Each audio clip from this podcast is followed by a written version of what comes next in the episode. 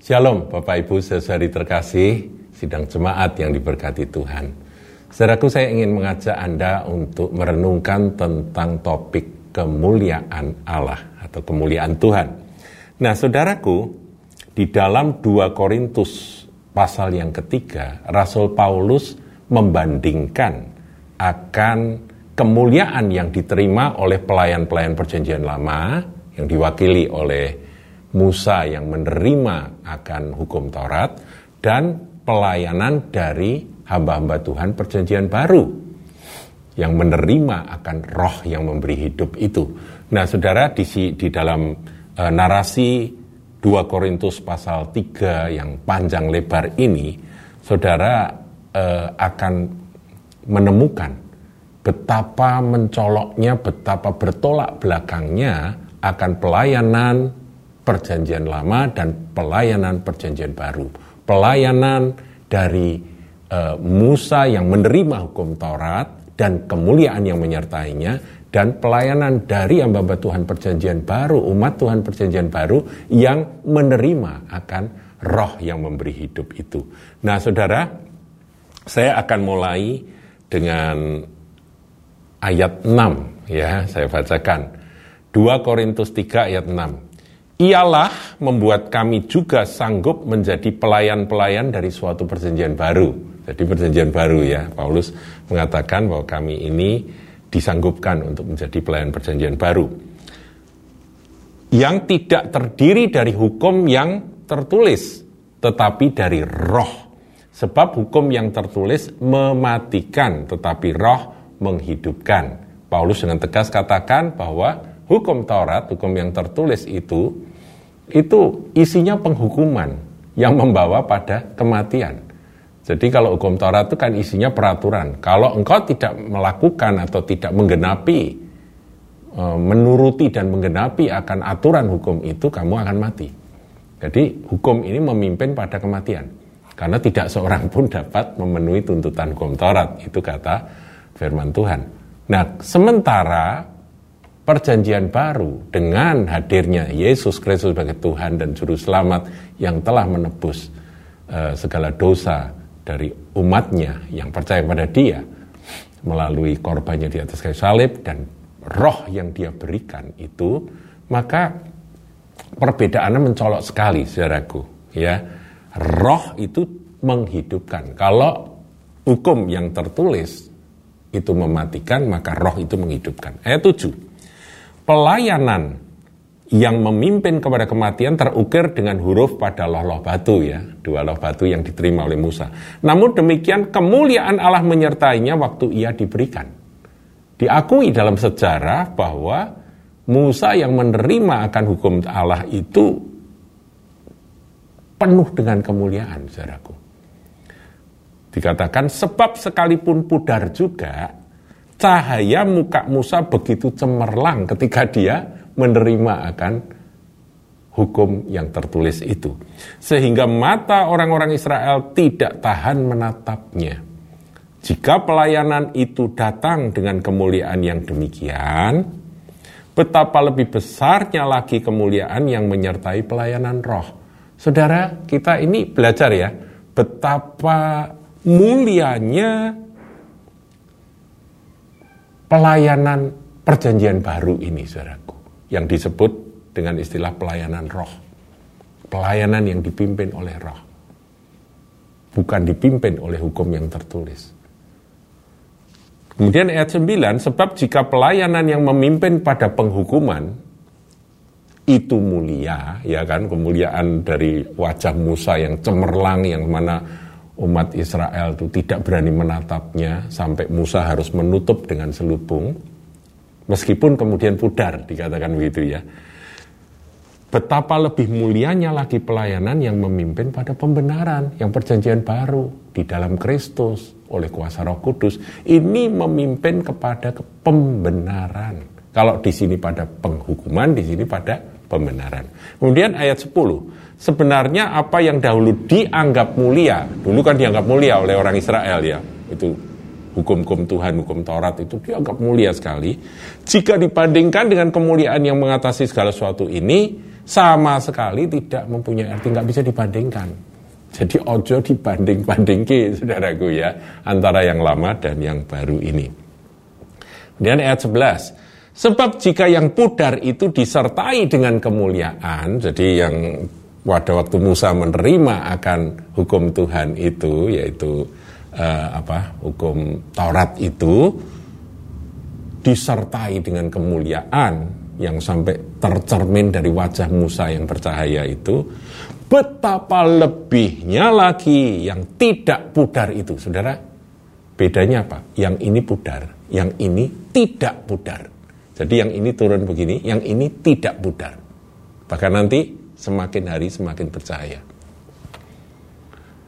Beda ya, bertolak belakang ya.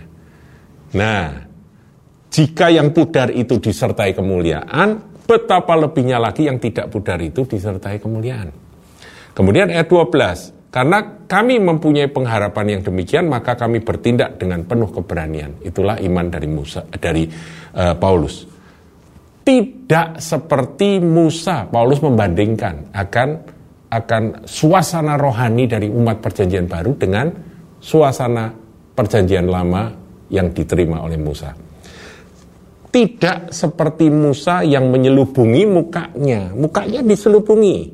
Ya, kemarin kita di ibadah raya Bu Tutik menyelubungi muka gitu ya.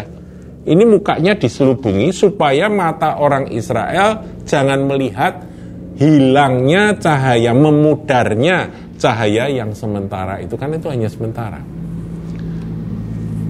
Ayat 14, tetapi pikiran mereka telah menjadi tumpul sebab sampai pada hari ini selubung itu masih tetap menyelubungi mereka. Ini bicara tentang orang Yahudi yang tetap terselubung. Jika mereka membaca perjanjian lama itu tanpa disingkapkan, karena hanya Kristus saja yang dapat menyingkapkannya. Kasih karunia Tuhan saja. Ayat 15.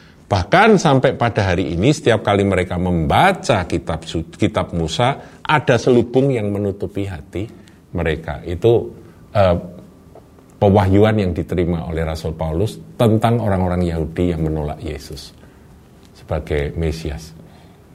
Nah, sekarang ayat 16. Ini kita masuk ke inti dari berita suara gembala kali ini. Tetapi apabila hati seseorang berbalik kepada Tuhan. Saudaraku, berbalik kepada Tuhan, hati, hati berbalik pada Tuhan maka selubung itu diambil daripadanya. Terbuka, saudara. Selubung itu terbuka.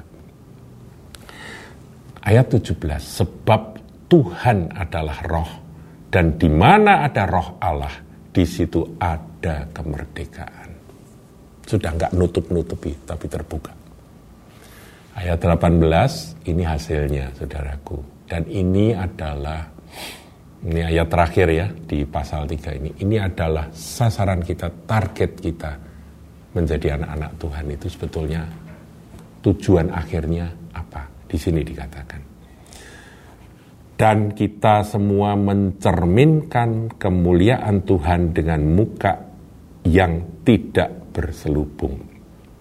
Saudara saya yang sudah menerima karunia sulung roh, yang sudah menerima Yesus sebagai Tuhan Juru Selamat, yang sudah di, dibenarkan oleh kasih karunia-Nya, oleh penebusannya, kita semua mencerminkan kemuliaan Tuhan dengan muka yang tidak berselubung.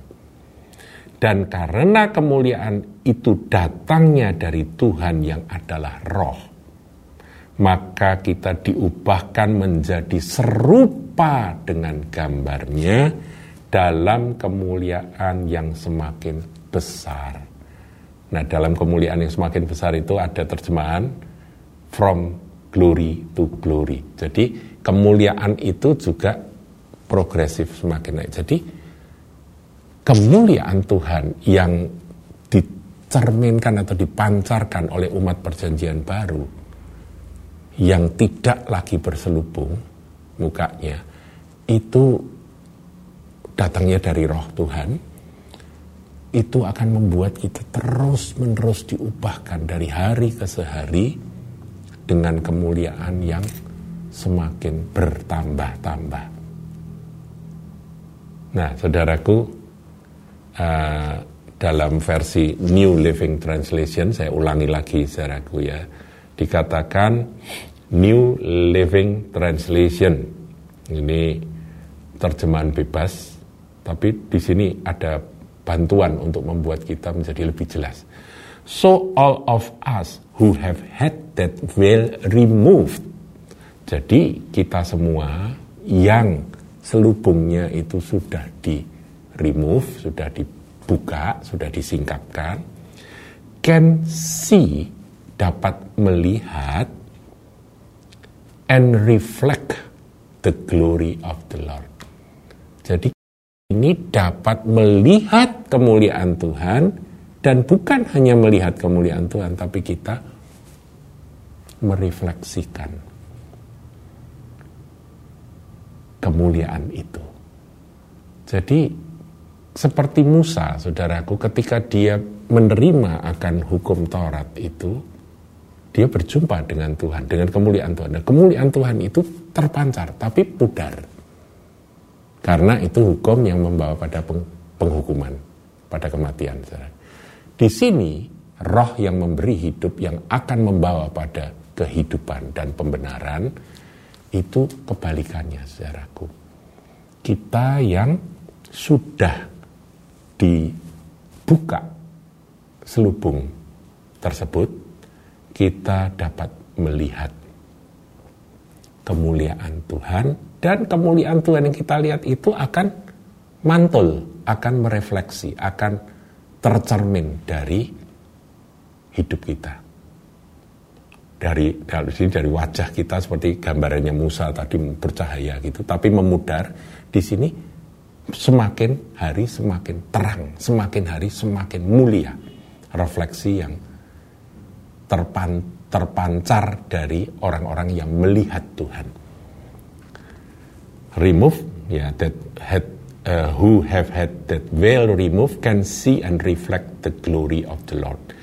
And the Lord, who is the Spirit, ya, ini penjelasannya, dan Tuhan yang adalah Roh, makes us more and more like him, kita akan dibuat pancaran itu makin mirip, makin mirip, makin serupa, makin serupa dengan dia, dengan Yesus, as we are changed into his glorious, glorious image. Ya, jadi sementara kita ini diubahkan, diubahkan menjadi semakin serupa dengan dia dalam kemuliaannya kemuliaan dari gambar putra Allah itu. Kira-kira penjelasannya seperti itu, saudaraku. Perbedaan antara Musa dengan apa yang dialami oleh Paulus. Perjanjian baru, ini perjanjian lama, saudara. Nah, poinnya apa? Ya ayat 16, tetapi apabila hati seorang berbalik kepada Tuhan. Jadi pertobatan.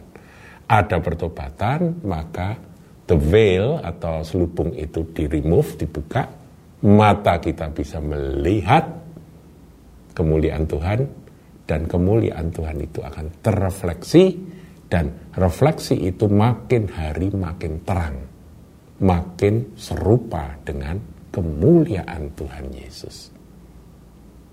Sampai sempurna ketika nanti Tuhan datang kali yang kedua.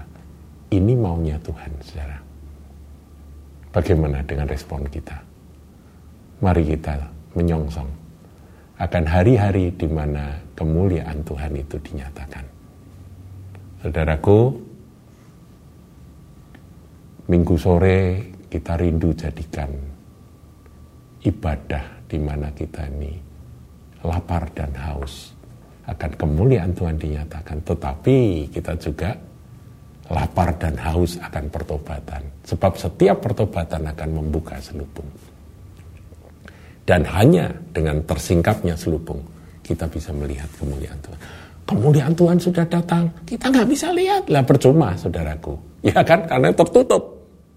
Tapi kemuliaan Allah itu datang, selubung itu dibuka, kita melihat, maka kita pun akan memancarkan kemuliaan Tuhan dan ini tidak pudar. Kalau Musa pudar, maka ini makin lama makin bercahaya hingga rembang tengah hari. Demikian penjelasan dari 2 Korintus pasal 3 ini. Tuhan Yesus memberkati.